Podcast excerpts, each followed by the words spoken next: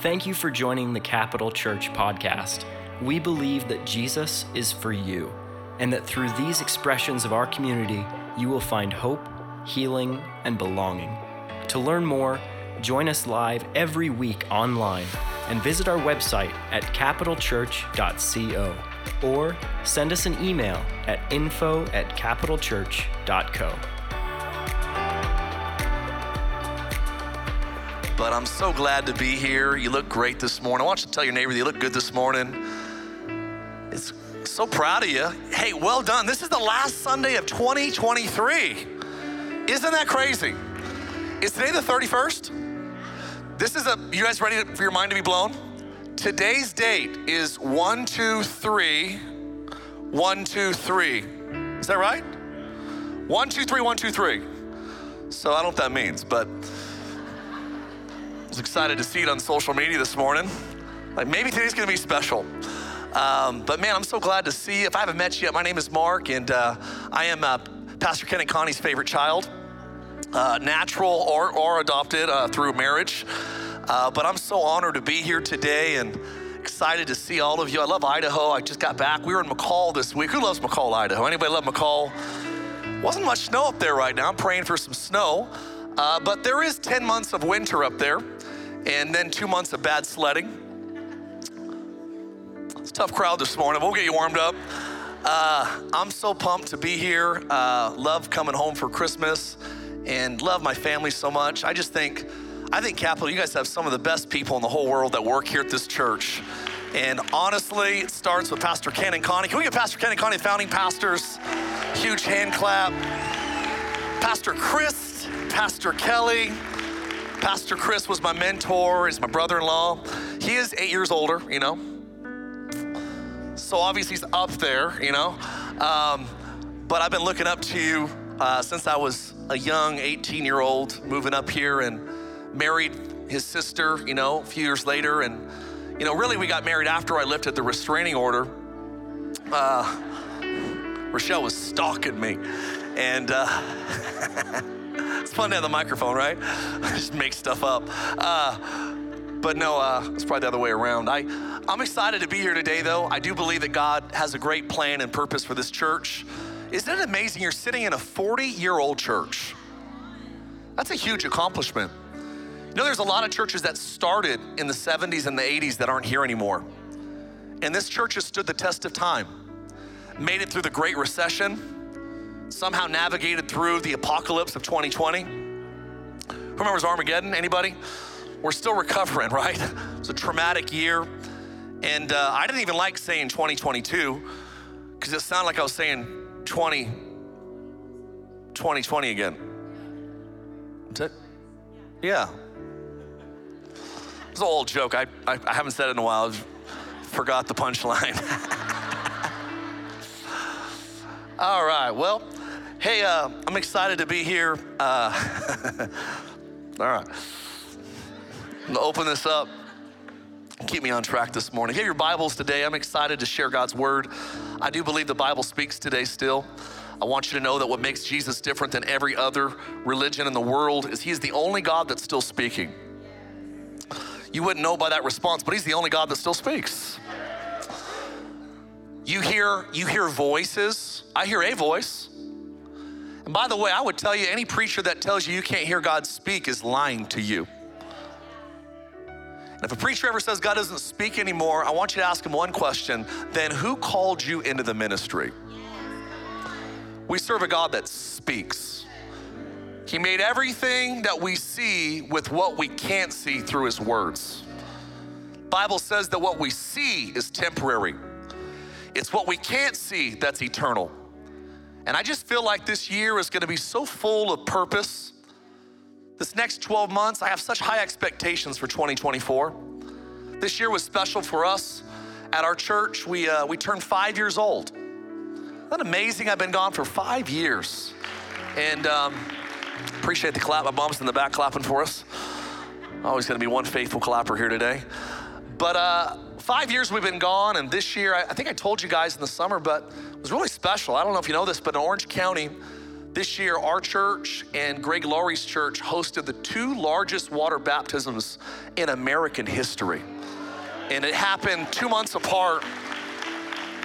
And um, this, this next year, we're gonna go from baptized Southern California, which we baptized 4,200 people, that we're actually gonna do baptized California.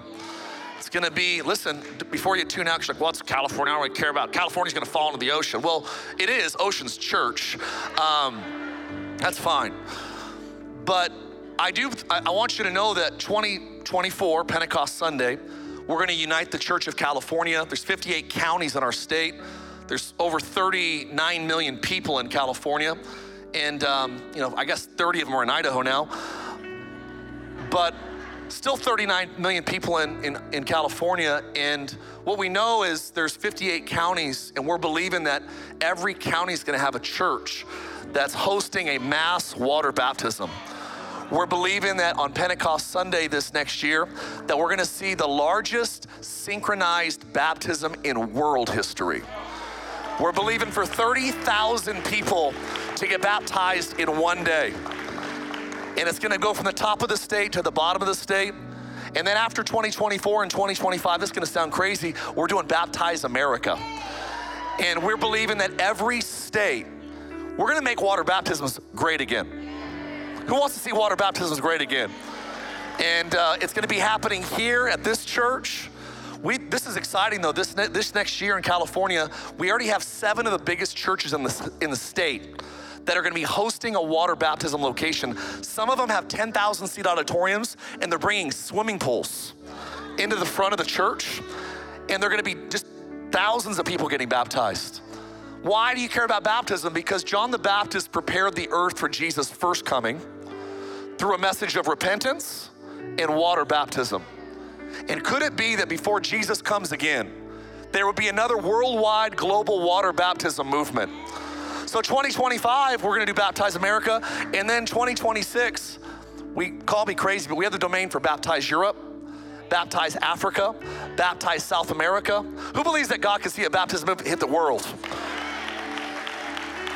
Sounds crazy. It always does until somebody does it. And here's what I believe if God can do it in Southern California, He can do it anywhere in California.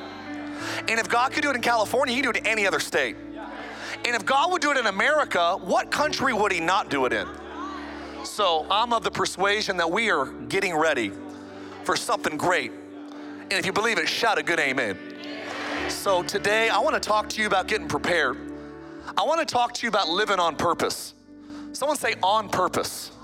If you're at first service, I'm switching it up because I get bored myself when I preach the same message. So I'm going to preach this a little bit differently today.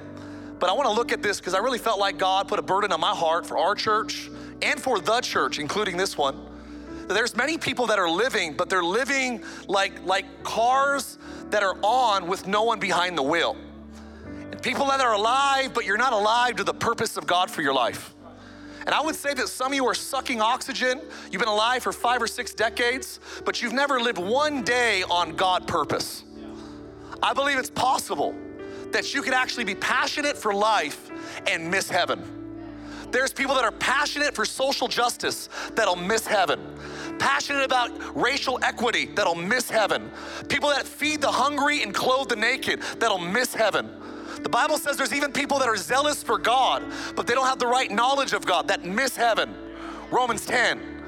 And I want to tell you today that I believe that we got to be zealous for God, but at the same time, we got to make sure we're zealous for the right things.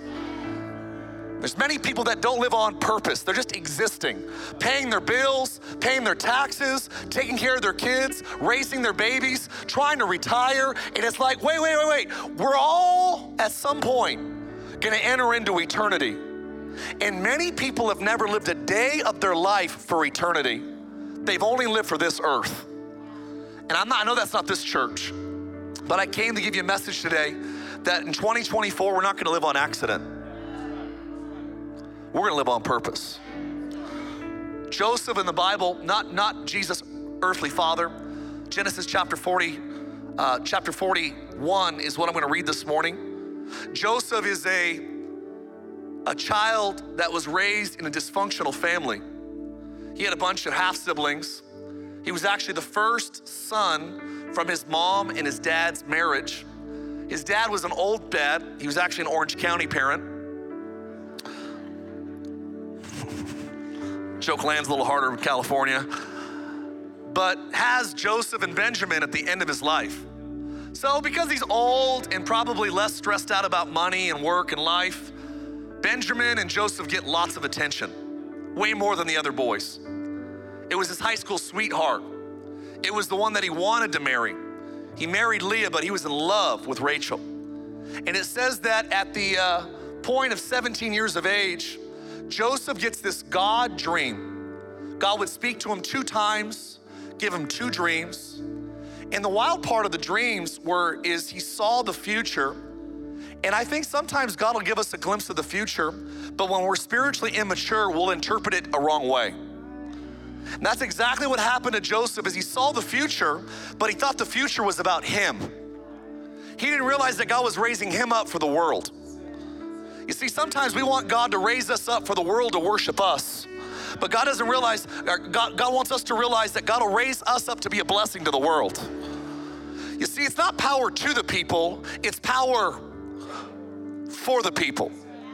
And God raises up this 17 year old that comes from a dysfunctional family. His brothers hate him so much, they're so jealous of him that they took his coat of many colors. And I want you to know that life can steal your coat, but it can't steal your character. That's what the brothers tried to do.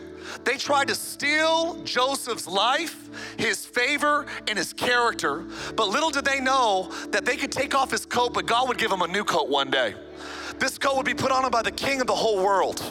And here's what we know in the story is Joseph at 17, he has a great dream of great purpose, and then he goes through 13 long years of hell, sold into slavery He's a slave to the general of all of Egypt named Potiphar. He's accused of rape after he's doing a great job of his boss's wife, thrown into a political dungeon in the king's palace. And we know that after a couple of years in the king's dungeon, he interprets a couple other dreams a butler and a baker. And it says after he interpreted those dreams, he said, Hey, when you get out of here, remember me. And can you believe these jokers? They forgot about him. The one guy that lived forgot about him. Two long years later, you know why I think personally God forgot God God waited two more years? Is because even after all of those years of preparation, Joseph was still trying to promote himself. And God will always wait until you're dead to your own promotion to elevate you. Some of you are boosting your own post and liking your own comments and trying to endorse your own brand, and you don't realize that promotion comes from God. God knows where to find you when you're ready. And if God isn't elevating you, it might not be time yet. I love the great prince of preachers, the true prince of pre- preachers. Dr. Martyn Lloyd-Jones says that the saddest thing in life is to become successful before you're ready. And I actually believe that God wants to get you ready for your purpose. You ready to go? So I'm going to read this passage, but it's basically on the on the backdrop of a 13 year window of tragedy, trials. By the way, I'm sorry to tell you, I did a deep study. The only thing that produces perseverance is trials. I was hoping there was another road. I studied long and hard. But the Bible says that when you actually develop perseverance, God can raise you up to entrust power to you. I love Dallas Willard. He says that one of God's hardest jobs is finding human beings he can trust with his power. Problem with most of us is when God gives us his power, it ruins our life. And it ruins our life because we don't have the character to carry the power. God spends 13, are you with me today? He spends 13 years developing a guy to carry a purpose that would change the world. I feel like I spent 17 years in Idaho, God just working on my character. Last five years, just working on my character. Can I trust you, Mark? Can I trust you, Rochelle? Rochelle's like, yeah, Rochelle's trustworthy. She's related to Gabriel and Michael. But can I trust you, Mark? And I just believe that if God, if we would allow God to pull out the, the, the imperfections in us, a lot of people have, I call it dirty fuel. Dirty fuels when you're trying to get somewhere, but you're trying to get there by a gas that's not healthy. It's not a Taco Bell joke. Come on, stay with me. Dirty gas is when you try to get something that God wants for you, but you do it a selfish way. You do it a corrupt way. Are you hearing me today? And so it says after this, he's in a dungeon, he interprets the dreams, and then after two more years, Potiphar, or, or, or Pharaoh has this crazy dream, and all of the religious elite, all the psychics, all the mediums, no one knows what it means. And I would go on the record today to say that we live in a world today that has dreams that come from God and they're sad because they don't know what they mean. God is the only one that gives definition to his dreams. And if you don't know what God's dream is for your life, you'll be like Pharaoh, the butler, and the baker. You'll be sad because you have a dream, but you don't know what it means. God is the one that brings meaning to dreams. I feel like preaching today a little bit today. I better read the Bible at some point. But it picks up two years later. Potiphar says, Is there anyone that can interpret my dream? So they go, Oh my gosh. His servant goes, There's a guy in prison in the slammer. We got tattoos together. Kidding. And they, and he goes, bring him out. And the, and the Bible has the audacity in chapter 41, verse 16, that he says, they brought him out of the dungeon quickly. How would you say quickly after 13 slow years? but I want you to know that when God knows you're ready, he'll promote you suddenly. Suddenly. Where did that church, where did that guy, where did that girl, where did that business come from? It was suddenly. And I think many times God loves us too much to give us too much too soon. Great parents don't give their kids fast cars until they learn how to drive with slow ones.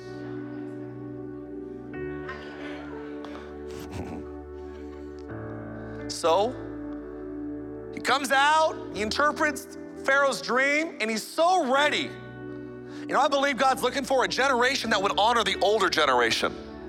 You know, I know about those that honor the older generation is Joseph. We know he honored the older generation because he knew about famines because his grandfather Isaac, he went through a famine in Genesis chapter 26. He sowed in the land of famine and he reaped a hundredfold return. He knew the stories of grandpa's famine, so he knew how to steward his famine. He knew the story of his great grandfather Abraham. Great grandpa Abraham got rich in Egypt in a famine. And I believe if we'll learn from the previous generations, we'll actually win in ways that they did not win. How do you know? Because jo- Joshua learned from, from Moses. You know what Moses' mistake was? He sent 12 spies in and only two had a good report. You know what Joshua did when he spied out the land? He didn't send 12, he sent and here's the revelation God gave me this year that if Joshua didn't honor the generation before and learn from their mistakes, he would have redone what Moses did. He would have sent 12. And here's the revelation Rahab couldn't have hidden 12 spies. She could only hide two spies.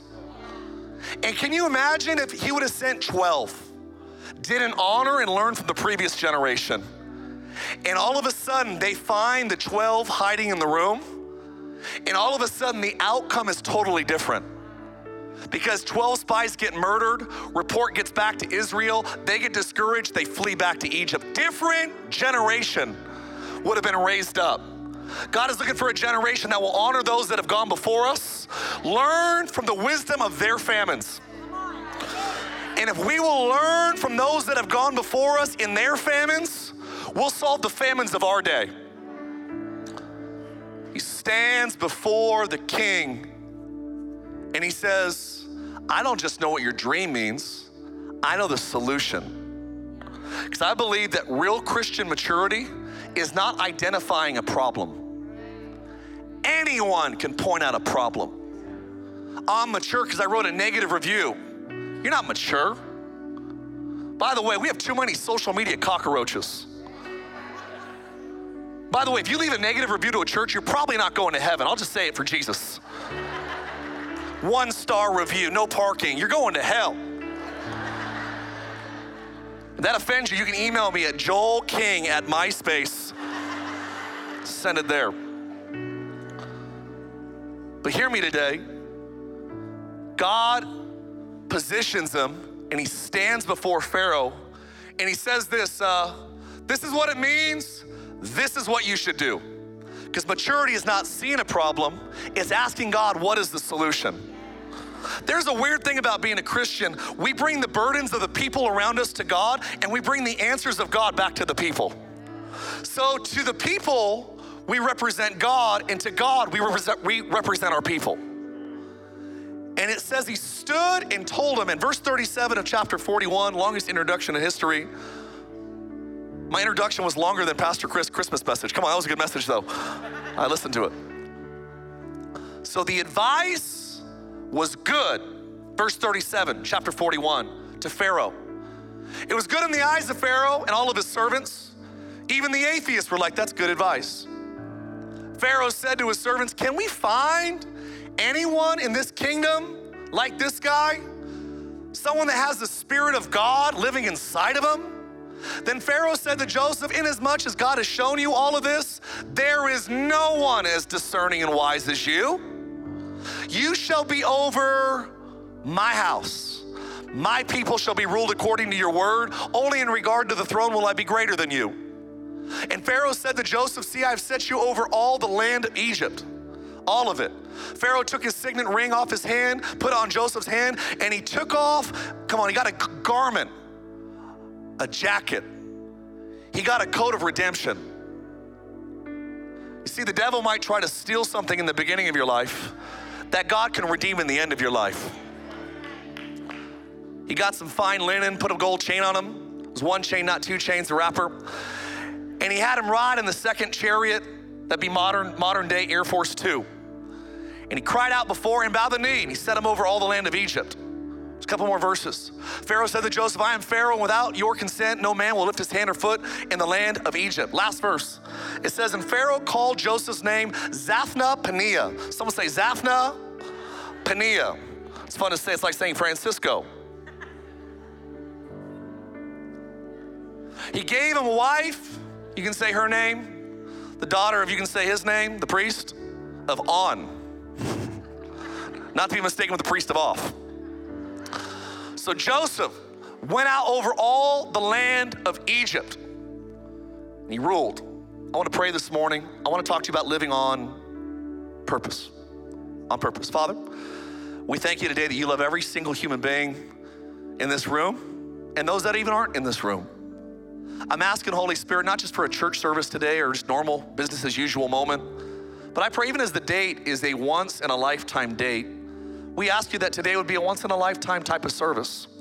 I prayed last night, I said, Lord, if there's any Mark Franceys in the room tomorrow, get a hold of them. If there's any Rochelle Wilds in the room, get a hold of them. If there's future Nate and Sonny Argons that are you're gonna call into the ministry, if there's future Tracy Paces, or there's future Kristen Kelly Wilds in the room, if there's Ken and Connie's that might be 16 years old, get a hold of them today. We invite you, Spirit of God, to do what you do best speak. We honor you in Jesus Christ's name. And everybody said a good old fashioned Amen. It's funny when you get to, I, did I tell you I turned 40 last week, a couple weeks ago? I didn't say that yet, did I? I turned 40. You're like, why are you dressed up? This is my birthday suit.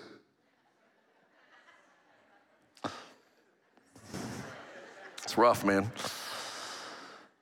I was thinking about, you know, there's 8.1 billion people on the earth. It's kind of kind of crazy to think about. But you get to later age in life. I'm, I'm 40 now, so I feel like I'm, you know, I'm just really wise. Getting older. Um, but I was thinking about just certain things that don't make sense in life. Uh, one of them being people that say this phrase, don't take this the wrong way. That phrase has never worked. That phrase is always taken the wrong way. Can I get an amen? This is wild. I was thinking about all these things in life that really don't make sense. You start contemplating life. Like one of the things is I, I got a membership to the gym almost a year ago in January. It's been 12 months since I got my gym membership. There's really been no progress. I'm actually gonna go there in person tomorrow and see what's going on. it's wild that the older you get, your childhood punishment becomes your adult rewards. You're going to bed early tonight.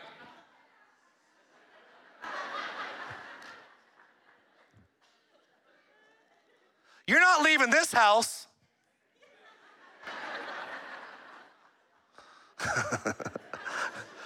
no, you can't go to the party.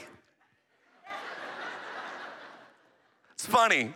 One of my favorite comedians says in your 20s, your friends call you and say, Hey, we're going out tonight.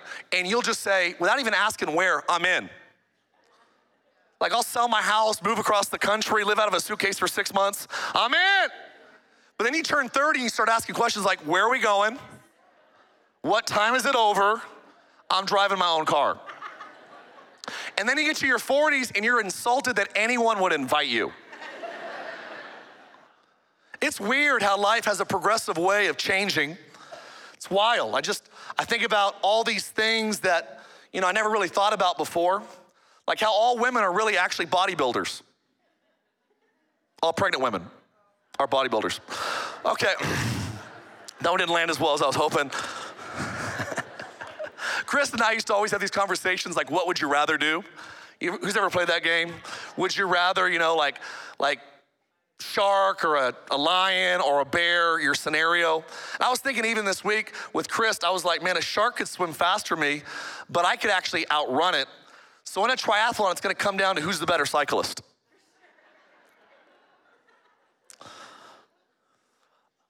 I, uh, I was praying honestly on a serious note, and I was thinking about how so many times in life we do things sometimes accidentally and we take credit for it. I don't know what it is for you. I, have I've done this. My uncle was teaching me a card game the first time we went out and played cards uh, for, th- for Thanksgiving week. And I remember like the first three rounds, um, he's like a professional at this sport, this game. And the first three times we played, I beat him. And I just did it on accident. He took me to a bowling alley the same week. I'm not a good, I wasn't a good bowler at the time, and I bowled an almost 200, which was like the best score I've ever had, but like three times. And I just remember bowling, and it was like everything was just going in. It was like everything was going, knocking all the pins down. And I remember the next day we went back to the same bowling alley, and I just I had like the worst score ever. It's back in like this, I think somewhere around my age. Come on. And it was wild, but what happened accidentally uh, didn't continue to happen accidentally. And I don't know why, but I was even praying between the services because I shared something a little bit different last service. But I felt the heart of God in first service, basically trying to communicate this idea that God does not make accidents. God does not make human beings that are void of purpose. I think the saddest thing you can do is live a full life and never live on God's purpose. I think the saddest thing to happen is to live a life, get the end of it, and you look back and you're like, I did not live for the purpose that God wired me to live for. Here's what I believe everyone has purpose 8.1 billion human beings on the earth. Here's the goofiest thing none of us have the same prints. Isn't that weird? You ever thought about that? I don't know if you realize how many human beings that is. That's a lot of human beings. Do you know that there's 5 billion human beings that don't know who Jesus Christ is? They don't know. 5 billion out of the 8.1. To contextualize that, the Earth, I think it's around 23, 5,000 miles around, 24,000 miles around. You ever been to Disneyland? Who's been at the adult, the kids DMV? You've been there? So you go to this amusement park, you stand in line, and there's lines that are two hours, lines that are three hours. To equate the population of the earth that doesn't know Jesus, just 5 billion, that would be a line that would go around the earth 24,000 miles circumference, not one time, not two times. That line would wrap around the earth's equator 36 times. That's how many people. That's five out of 8.1 billion. So again, let's, let's say it over again. 8.1 billion do not have the same fingerprints. Why would God go through all of the hassle? And there's certainly people that look alike. Like I thought Joel King was playing the keys again today, right? There's people that look similar, but the truth is, none of us have the same fingerprints. So, like police officer, CSI, we're gonna dust the place for prints.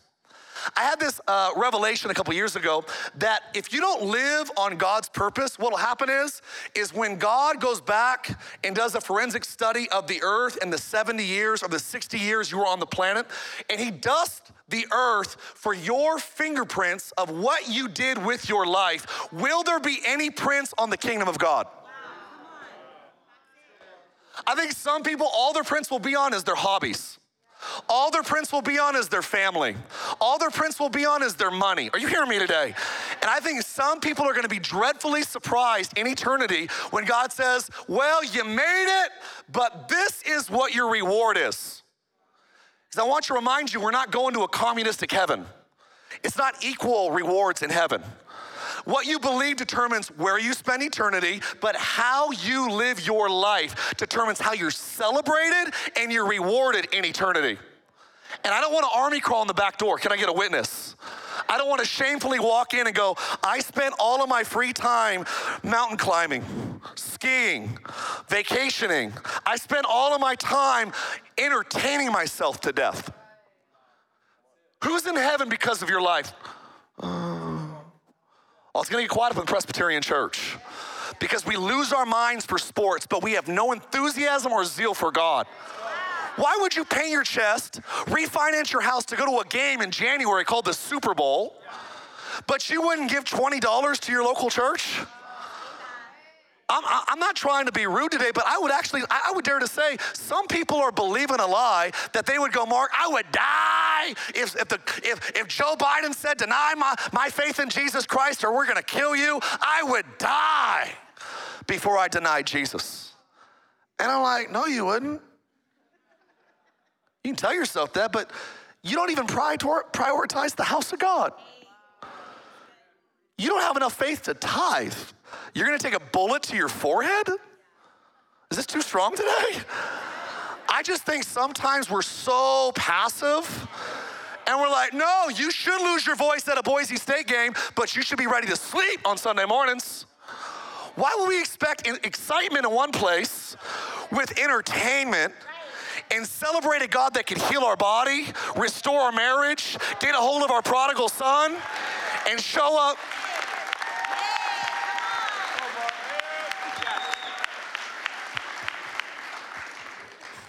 anointing myself up here. Joseph, uh, Joseph lived on purpose. Here's what I know purpose is connected to God's dream for your life. Let me give a couple notes here today. God has a personal dream for you that is connected to his global dream for creation. Write that down. There is a personal dream. What does that mean? Does that mean I have to be a preacher, pastor? No, it does not. It means that you're supposed to preach if you're a police officer. It means that whether you work at a church or not, you're living for a divine purpose. It means if you're a CPA, you're representing Jesus Christ. If you're selling cars, you're not a crook, you're representing Jesus Christ. If you're doing home loans, are you hearing me? If you're a nurse, if you're a veterinarian, if you're a lawyer, you're representing, come on, somebody that when people meet you, Bonhoeffer, the great German theologian, said that our life should make atheists question their disbelief. Is there something in you? Is it crazy that a godless Pharaoh looked at a Jewish guy locked up for 13 years and said, Your name is Zaphnath Paaneah, which means God lives and God speaks? What would Babylon name you if they had a, a chance to name you? Would they name you God's boring and God's not worthy of your best? Or would they look at your life and the way that you live your life and say, God lives? God speaks. You know what I think God is looking to do with all of his church, like Joseph, is to prepare us for his power that end famines. You know what he did is he spent 30 to 37 years of age stewarding the greatest success anyone has ever seen. He was so wealthy that not only did he make Pharaoh rich in gold, it says when the money currency it was exhausted, they started giving them all of their animals. And when the animals was exhausted and that was gone, they actually gave them their houses and their land. Pharaoh, because of Joseph's wisdom, was the richest king ever. Joseph, or excuse me, Solomon had the most gold, but, but Pharaoh under Joseph's reign would have had the most real estate. Are you with me today? So, what are you saying, preacher? Well, here's what I know. The first thing that the, why most human beings that I've met do not live on God purpose is because they don't realize that purpose comes from the presence of God. You write it down. First point today. I'm give you a couple points. You ready? How do you live on purpose? Well, I believe that purpose comes from the manufacturer. No one can define the purpose of something better than the one that invented it. That's why we're living in this weird, goofy world, spiritual famine right now, that we're trying to rename things. Sorry, you can't rename a bass guitar a piano. I don't care if everybody else does it. Just because a billion people say the wrong thing doesn't make it right. I feel like calling the piano a pulpit. It just feels better to me. I want to identify as a pulpit. Well, the problem is, is you didn't you didn't invent the piano. You didn't invent the pulpit. So you can lie to yourself, but the truth is, whoever made it can name it. Feel like preaching a little bit in Idaho today. That's the assault right now. What's going on in the world is we want to rename things that we didn't make. We don't have that authority. And I've learned this never let someone name you that doesn't love you and know you. God knows you best, loves you most. Can I get an amen? And what God does is He actually has the power because Honda knows the meaning of a Honda Accord or Civic better than anybody else because they manufactured that thing. So much so that when you buy a vehicle, they'll say, hey, here is the ideal settings of how this thing is to operate. Oil change every so many miles, tire rotation every so many miles, belts change. Hearing me today? How would they be so audacious to tell me how to treat this car? Because they made it. And when you make something, you can tell somebody how it works. We got human beings that are broken and they're mad at God, shaking their fist, blaming God for their own for their own negligence. You ruined your life and then gave God credit for it? It's always funny to me when atheists give God credit for when things go bad, but never give him credit for when things go good. You got a promotion? That was me. Got a ticket? That was God. Anyways, I want you to write this down. It says he had a dream, and in the dream, God showed him. I believe that dreams, Acts chapter 2, it says that these, these men that, that, that, that Peter preached on the streets, and he said that when the Spirit of God is poured, this is Joel, this is Joel chapter 2, that your old man will dream dreams, your young men will have visions. That when the Spirit of God is poured out into the people of God, they get vision. Proverbs 29 says that without vision, man, most people commit suicide not because they have a health problem, but because they have a lack of vision. They stop believing that there's better days ahead which is a lie because there's always hope in the future if God's in it with you. Where does vision come from? Well, purpose and vision come from God. So it's really hard. It's kind of like, man, I want to get pregnant, but I've only been with my husband on FaceTime. Which, by the way, that's why I'm not a big advocate of just having a church online. You can't get pregnant on FaceTime. Come on, somebody. I feel like preaching up in this place, making someone awkward today. There is an intimacy that occurs when you actually have a firsthand personal account. And there's some of you today that you're like, Mark, I don't have purpose because you've never valued the presence. Until you honor the presence of God, you won't get the person of God. It's something about honoring him. You ever, you ever walked into someone's house or you walked into an office and everyone there did not want you there? You ever felt that before? I mean, me, I've never really, you know, kidding. You walk into a room, I don't know if I'm wanted here. You know, you know your first response is when you walk into a room and everyone's cold to you? And you're like, I'll take this blessing somewhere else. that was funny, it just came to me right there. you leave. You know why? Because there's no honor. Do you know why some of you've never had a word from God, moment with God? Is because there's never been an honor in your heart that goes, God, if you are real, you're amazing if you did make me and you made everything that I see and all the varieties of flowers and all the variety of dolphins and you created all the oceans and the mountains and the galaxies and if this is real and again i'm not there's nothing wrong with doubting i think most of us started in doubt but at some point you have to acknowledge if this is what god says it is There's something to be honored in God. But some of you, you're like, even if God was real, I wouldn't worship him. And here's your problem is it's, it's, not, it's not the reality or existence of God, it's your offense towards something that's happened in your life. I've said this before here, I think, but I would reiterate that most people that are atheists aren't an atheist because of scientific data. It's usually because of something in their life that was so painful, they didn't know how to deal with it except blaming somebody else. Too real today in, in Idaho? I actually think that God wants us to live on purpose, but it starts with this idea that God, vision comes from your presence. So here's the practical handlebar to this point. How do you get a purpose from God? You ask Him for it. You ever thought about that? God, whatever you made me for is what I want to live my life for. But you know, most of us do is we think that God has some second class calling. That, well, if I, if I said that to God, He's gonna make me be a missionary to some country I don't wanna live in and marry some chick that's not attractive. Come on. we start freaking out like God's best for us would be less than what we figure out.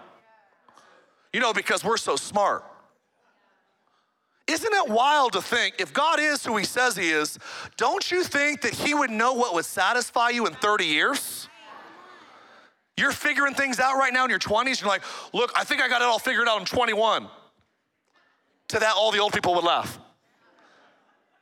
Because you're like, dude, you have no idea who you're, you're, you're, gonna, even who you marry at 21 is gonna be different at 31. And that 31 year old woman is gonna be different at 41.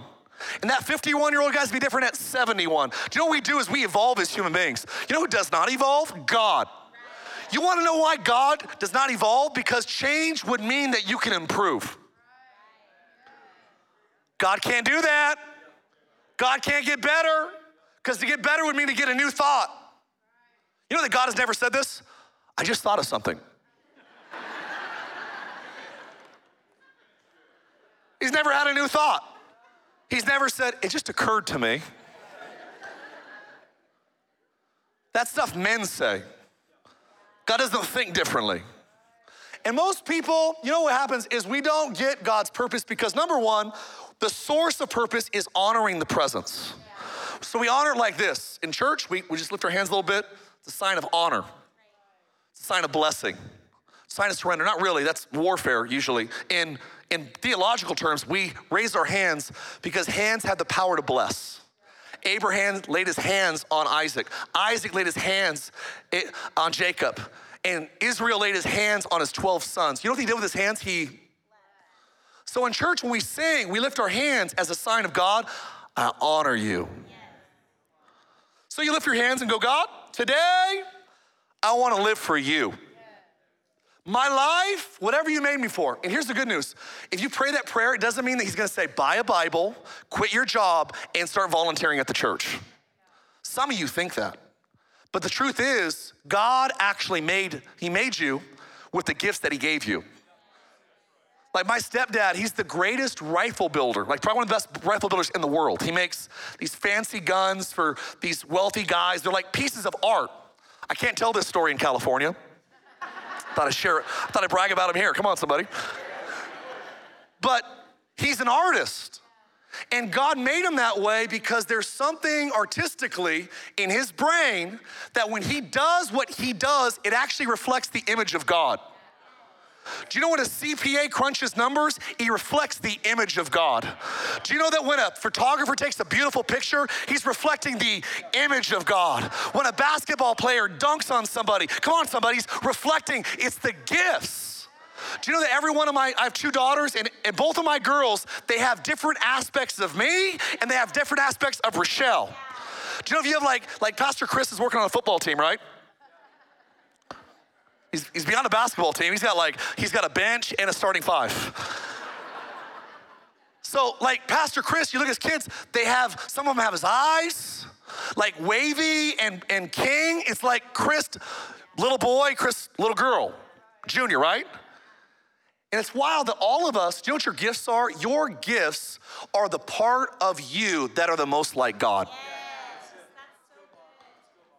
Man, Nate Argon's got, he's got my my entrepreneur mindset. Frank Hernandez has this order and this ability to, to organize children. It's a gift. It's working with children. The only difference between working with like toddlers and kindergartners and a terrorist is you can actually negotiate with terrorists. you can't. It's a gift, Frank. And some of you don't realize that God will give you purpose that's connected to your gifts. But you know what leads to unfulfillment? There's nothing that will make you emptier faster than using your God given strength on yourself only. That's why most people are depressed, is because they use the part of God they're the most like to honor themselves and worship themselves. God made you great in that area to bring glory to God. That's why I say you should always use your gift first in the house of God before you spend it on yourself. If you're a great musician, you have a music career, do it in the house of God. We have two people in our church that, that are on The Voice or been on The Voice. We have a couple other musicians that are like, like world class, top songwriters, have huge careers, go on tour, but when they're not, when they're home, once a month, twice a month, they're using their gift. Yeah, Is this too strong today? So we know that purpose comes from presence, the presence of God. And number two, most people, they never stepped into their purpose because of pride. Do you know what will disqualify you faster than any other thing to be used by God in a great way? It's pride. I actually believe the main reason why Joseph, it took 13 years to get him ready, is because at 17, he was bragging about how great his dream was. It's interesting that Gabriel would speak to a young teenage mom by the name of Mary, and she would keep everything in her heart. But a 17 year old that got a dream a few thousand years earlier, he actually would brag to everybody about how great his dream was. Two times. You know what I know about pride? Pride always has to be vocalized. Some of you have no idea how arrogant you are because when someone tells a story, you have to tell a better one. You know what that is? It's pride. And I'll tell you what the root of pride is it's insecurity. Usually, the most people that beat their chest the most, that brag the most, that have to show off the most, are actually on the inside the most insecure little people. The most confident people don't have to tell people how great they are. The Bible says, wise man will let another man praise him, not his own lips. We'll go to the next point. You guys don't like that. We'll just keep going. So Joseph, he actually has to iron out the pride inside of him. God, and that's why I love chapter 41, verse 16, when Potiphar goes, I heard you're the man. I heard you interpret dreams. I heard you're super gifted, amazing. I heard you got something for me. And Joseph looks at him and he says, It's not I, but God will give Pharaoh an interpretation to his dream. Joseph was ready for his purpose when he realized that all the grace and power that was entrusted to him was actually by God for the people. We live in a Babylonian system that wants to use people to get money, and the opposite is true in the kingdom of God. We use money to get people. We actually love we love people and we don't use them.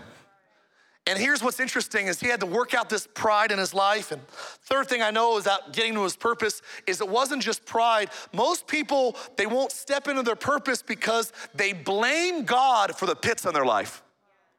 You will get stuck. Some of you will spend 40 years on a 12 day trip. That wouldn't be the first time it happened in history. God had a promised land for 3 million people. It took them 40 years to get there.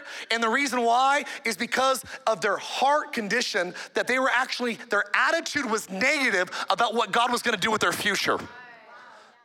They lusted over the past and said it was better to be a slave in Egypt than to be hungry and live by faith in the wilderness. And some of you are stuck in a desert right now, and I had a burden last night for you. I, I couldn't even sleep most of the night. I felt like some of you are stuck in a desert.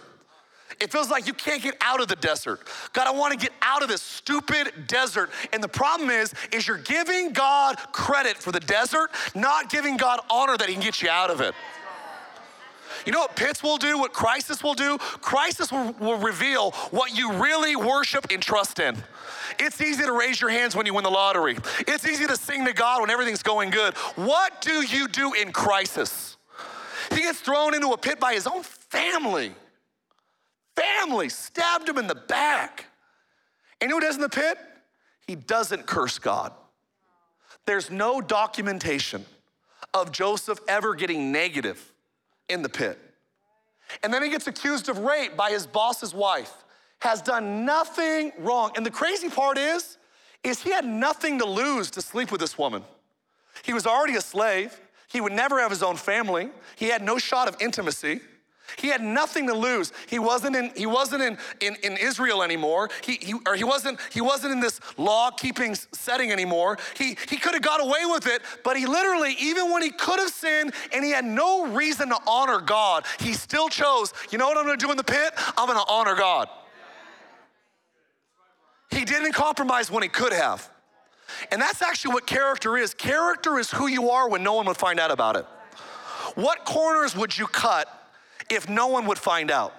That's who you really are.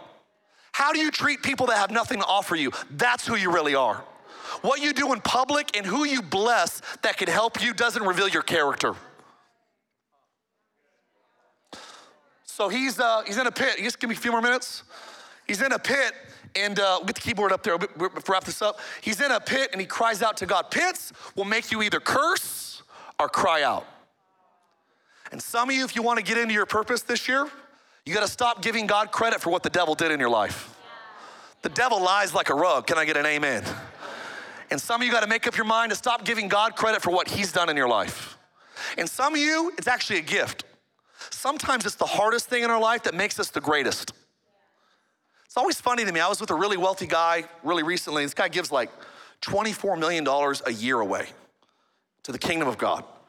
And um, he, he, he lives off a $150,000 salary. He chooses to live off a $150,000 salary when he could be living off of $24 million a year. And um, I was in this setting with him, and one of the guys at the table goes, um, Do your kids ever get mad? that they're living kind of an, like a normal life and they could be living like private jets, crazy life. And he said something powerful. He said, um, What I found is the kids that the kids that would do well with the money if I gave it to them will do well without it.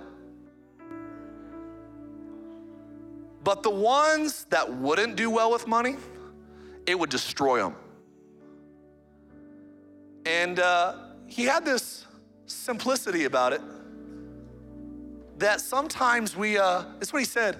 He says, so many times we say things like this. We say, I want to protect my kids from what I had to go through. I don't want my kids to go through any hard things that I had to go through. And he said something audacious. He said, Why not? I'm not endorsing hardships. But I think there's wisdom on what he was saying. He says, could it be that the struggle that you went through was actually what made you who you are? And when you steal the struggle for your kids, they don't have the opportunity to know what you know. People don't know how to steward pits. And if you can't steward pits, you won't be good at stewarding prosperity. Prosperity does not mean you're gonna have a jet and a Rolls Royce. Maybe if you live in Orange County, it does, but not for everybody. What prosperity means is to have the wind of heaven behind you. I'm gonna go a little bit longer. Is that all right? I, I went really in depth on all these messages. I'm giving like five messages, like just a little flyby. But I love this that prosperity is actually a test. And I want you to write this down. Nothing will test you more for your purpose than your sexuality and how you steward money. Those are the two reasons that'll get you in trouble in your marriage. It's two reasons that'll screw up your destiny. Nothing's harder to manage than your sexuality and your money.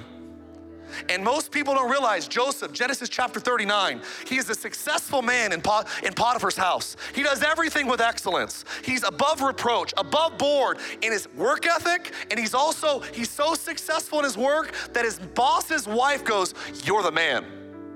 I want you more than I want my husband. But he, listen, what I've learned is usually prosperity, on the, on the heels of prosperity will come sexual temptation.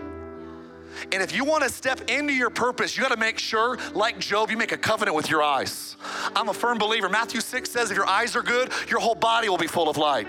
You got a purpose in your heart. How do you have a clean life? By guarding your eyes, guarding your ears.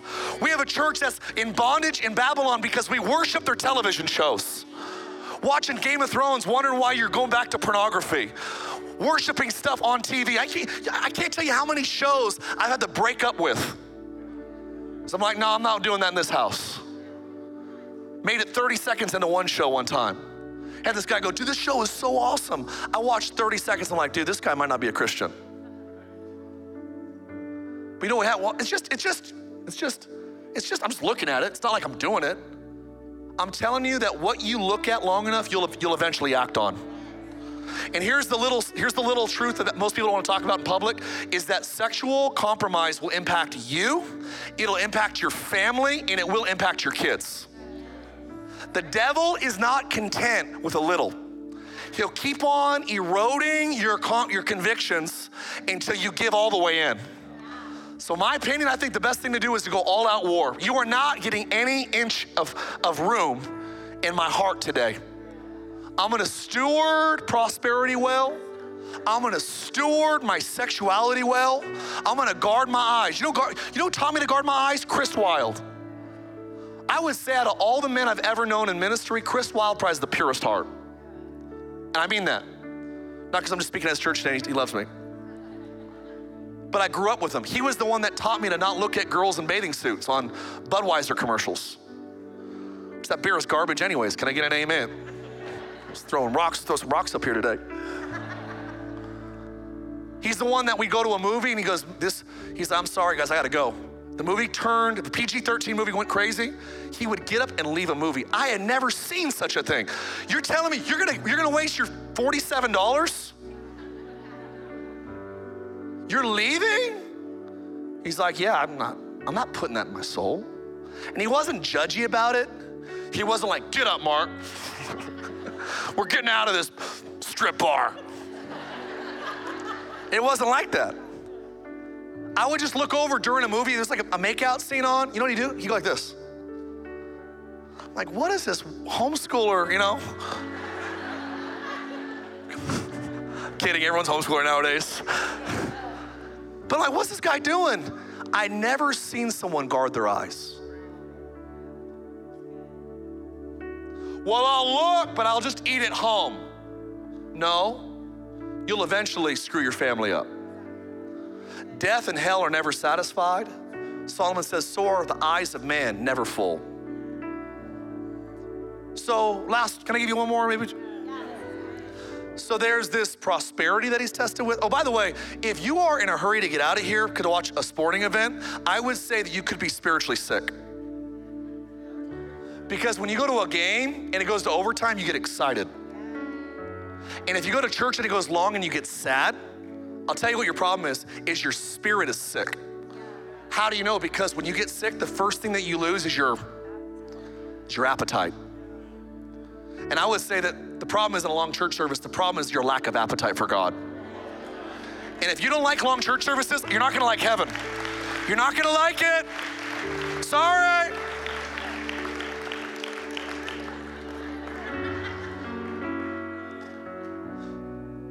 I want to go to heaven. I just don't want to spend any time with Jesus while I'm on the earth. Stop it. Wake up. You're spiritually dead. Get out of your dead bones.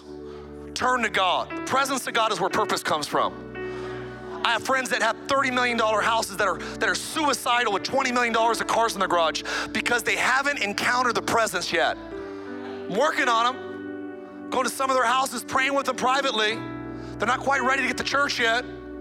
But I promise you that purpose is only found in the manufacture of life. Most people never get into purpose because of these things I'm talking about. Is the pit, they blame God. They get success and it goes to their head. And they start compromising in their sexuality. And if they, if they, don't, they don't get stuck there. Some people get stuck where Joseph doesn't, and it's called the pardon, the pardon test. What do you do with people that burned you? Some of you aren't stepping into your purpose Because you've never been willing to forgive the people that hurt you. Well, they're wrong. Of course they are. You don't have to forgive people that are right. They're wrong, of course. Of course. But what do you do with people that hurt you, wounded you? You know what's crazy about Joseph? He was so betrayed, not only as a youth, but even as dad died, his brothers manufactured a fake death note. And the letter literally wrote, Dad commanded. Literally put commanded in the, in the writing. He said that God told him, commanded, that he should be good to us. He was worried that you would punish us when he dies. Dad never said that. Because you know why? Unhealthy people will suspect you of things that they would do.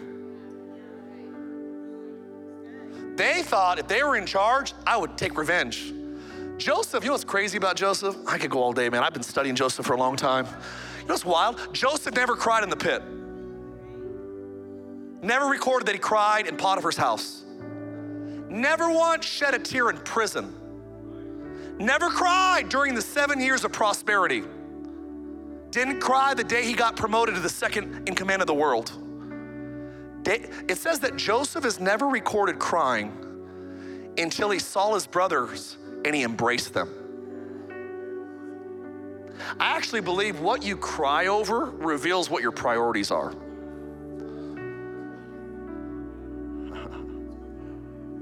He wept over his brothers because his love was greater than his hate. His ability to forgive was greater than his ability to take revenge. Mark Twain said that forgiveness is the scent of a flower when someone steps on it. That's true forgiveness. It's when something beautiful comes out of us, when something bad has happened to us.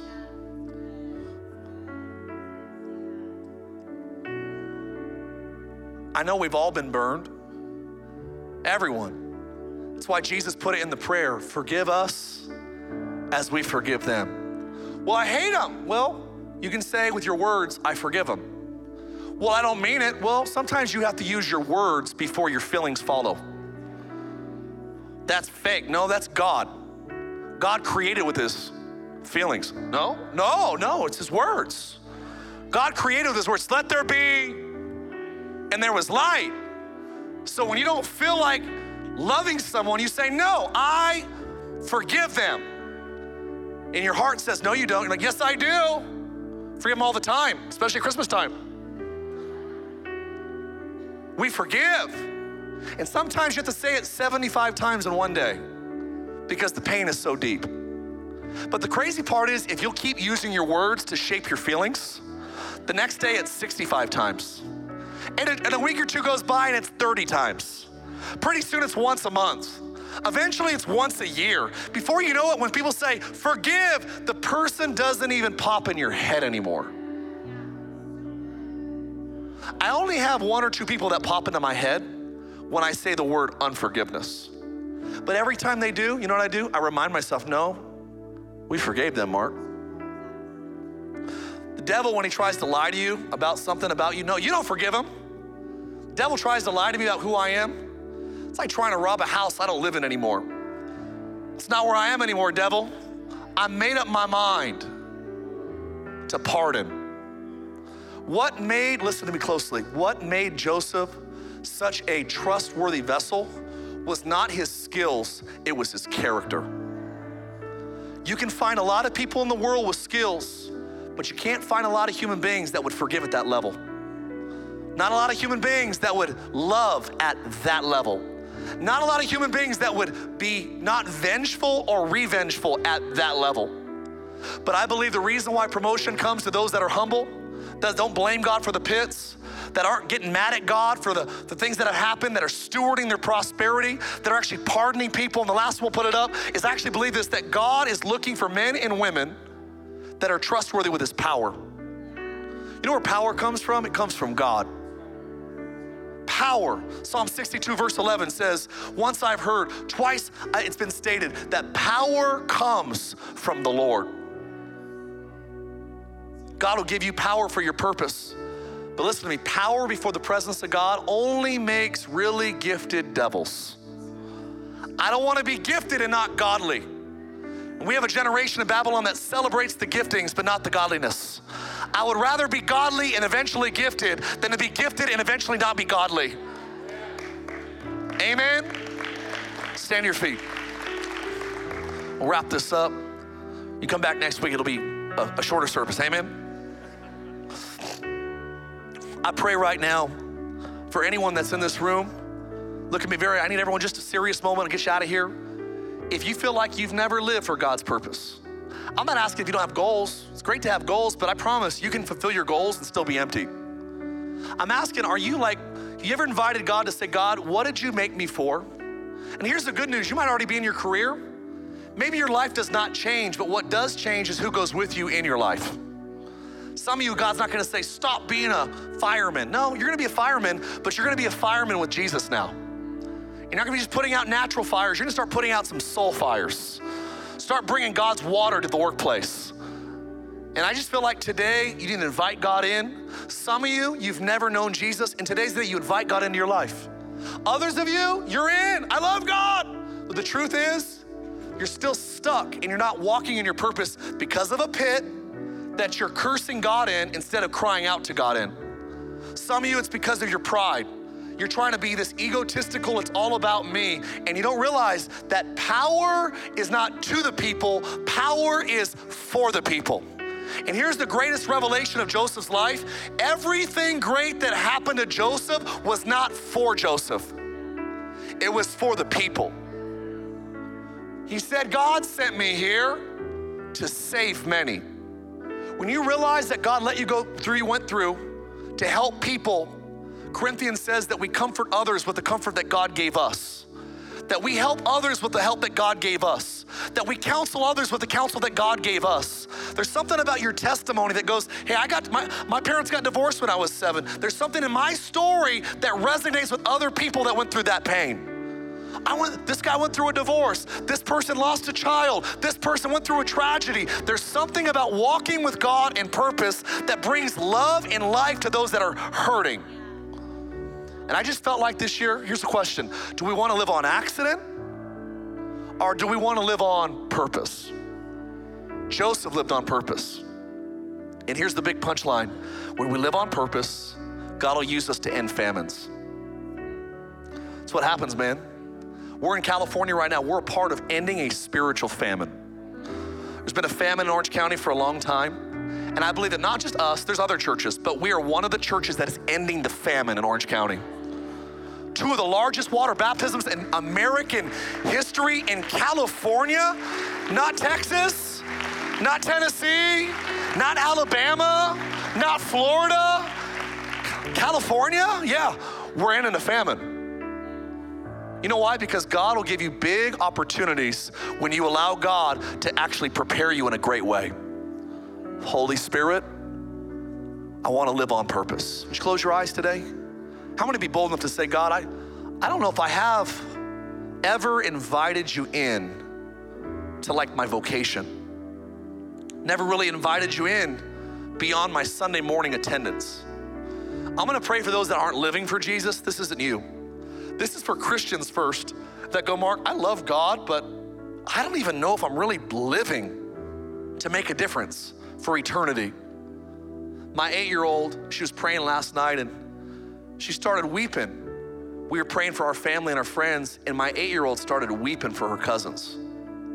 Weeping. She cried for 45 minutes. I went in there, Rochelle was in there with her, and she's, she's weeping. She had a revelation of hell. I didn't talk it. I didn't talk to her about hell. Rochelle didn't talk to her about hell. Somehow we're just praying, and she says, "I don't want any of my family, I don't want any of my friends to go to hell, Daddy." And she's literally sobbing. Made me cry. And it was almost like I caught a scent of the revelation that she was having, and it made me cry too. Because friends, I'm telling you, hell is real. Heaven is real eternity. Is this the preacher trying to manipulate? I'm not manipulating. I'm telling you, I would rather tell you the truth right now and say eternity exists. And contrary to some churches, you don't get to eternity, you don't get to heaven by being a good person. I was gonna be a good person, and my good deeds are gonna outweigh my bad deeds. That is weird new age mysticism. We are not karma believing people. If I do good, I'll get good. That's not the way it works. We're grace people. We're grace people that gets God's riches at Christ's expense. That's what we are. We're those that don't complete a deed and, and, and earn love. We're those that by faith, by grace through faith, receive the righteous gift that Jesus died to give us. So today, before God, I would say, Christians first. I want to live on purpose this year. Would you raise your hands? It's okay to everybody raise your. If you want to raise it, doesn't make you weird, makes you honest. I want to live, not on accident, on purpose. That's just short prayer. Say, Jesus, my hands are up as a sign that I give you the next year of my life. I pray it be the start of a life well lived made a difference for eternity. Lord, I want to live for your purpose. Make me the answer to somebody else's prayer. Let someone be in heaven one day because the way I live my life on purpose. Jesus' name. Feel faith in this room. On, say a good amen. Thank you for joining us today. If you would like to give towards this ministry, learn more about our church and events, or are in need of prayer, please visit capitalchurch.co.